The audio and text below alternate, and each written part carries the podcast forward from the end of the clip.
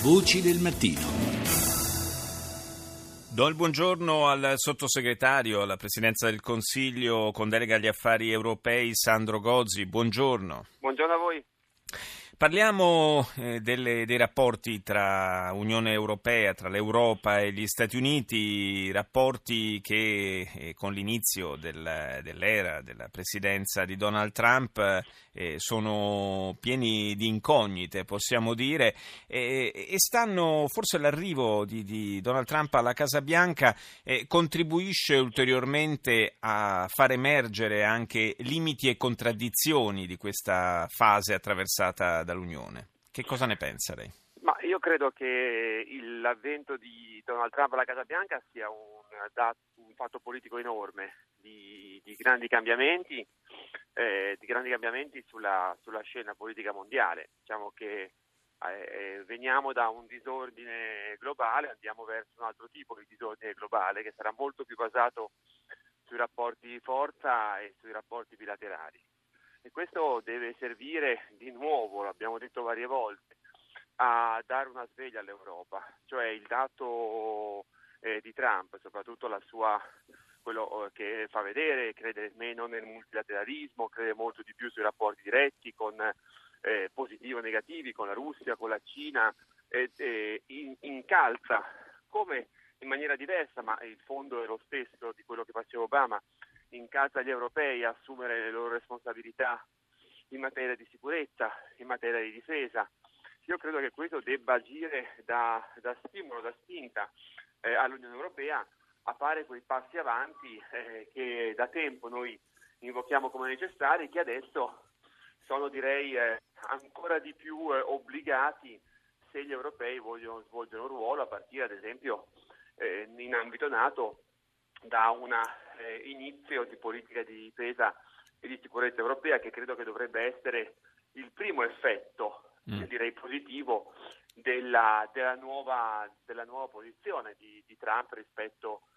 rispetto alla Nato e rispetto ai nostri obblighi. Beh, Trump ha già detto chiaramente fin dalla campagna elettorale che si aspetta che gli europei contribuiscano eh, finanziariamente in modo più significativo alla, alla struttura militare dell'Alleanza Atlantica, e la, sia che si voglia procedere su questa strada, sia che si voglia rafforzare eh, un, eh, un pilastro di difesa europeo, comunque in entrambi i casi si va verso un aumento delle, eh, delle spese, da, dei fondi da destinare alla, eh, alla, difesa, per forza di cose.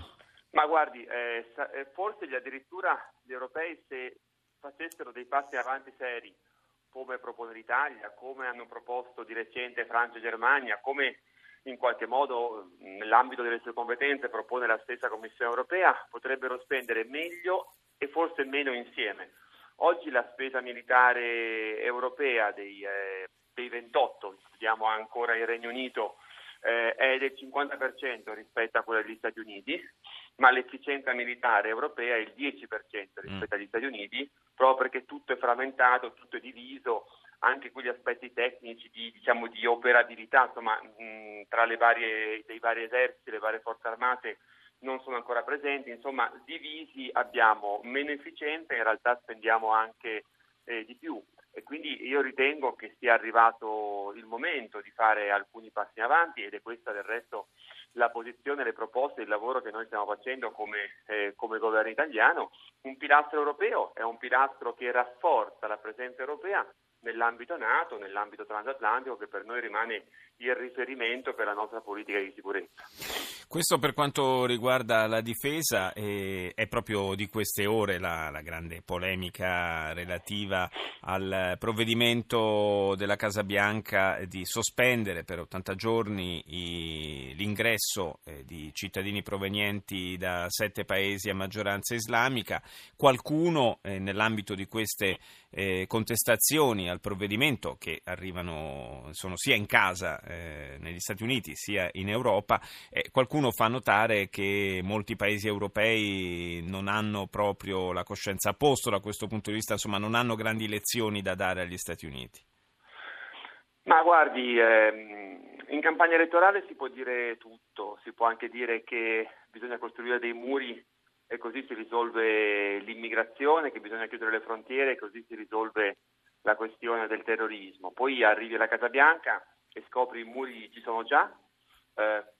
come quello tra Stati Uniti e Messico, che han, non hanno impedito l'immigrazione clandestina, anzi tanto non l'hanno impedita che eh, l'immigrazione clandestina è stato uno dei grandi temi che ha permesso a Trump eh, di, eh, di, vincere. Io continuo a essere convinto che queste chiusure indiscriminate basate sulla nazionalità o basate addirittura sulla religione non servono a nulla, siano sbagliate, eh, violino anche alcuni aspetti di, di, di fondamentali, di libertà fondamentali e soprattutto non mi sembra che servano eh, per quanto riguarda la sicurezza. Pensiamo alle torri gemelle. Eh, le misure di Trump non, sarebbe, non servirebbero oggi, visto che eh, gli attentatori delle torri gemelle erano sauditi. Eh, quindi mh, questa, diciamo, questa, questi, questa, gesticolazione di chiusura io credo che lanci dei messaggi sbagliati eh, e non serva dal punto di vista della sicurezza. Questa è la, la, la, la, nostra posizione. Poi evidentemente il Presidente Trump, eh, il Presidente dello Stato più importante del mondo, è libero eh, di eh, seguire le politiche che crede non sono politiche che risolvono né il problema dell'immigrazione né le cause eh, del, dell'insicurezza e del terrorismo e sono molto lontane dai valori, dai valori europei. Certo, in Europa c'è molto da eh, cambiare rispetto da migliorare, da rafforzare rispetto alla lotta contro il terrorismo e rispetto all'immigrazione. Dei passi in avanti proprio in questo periodo li stiamo facendo, penso ad esempio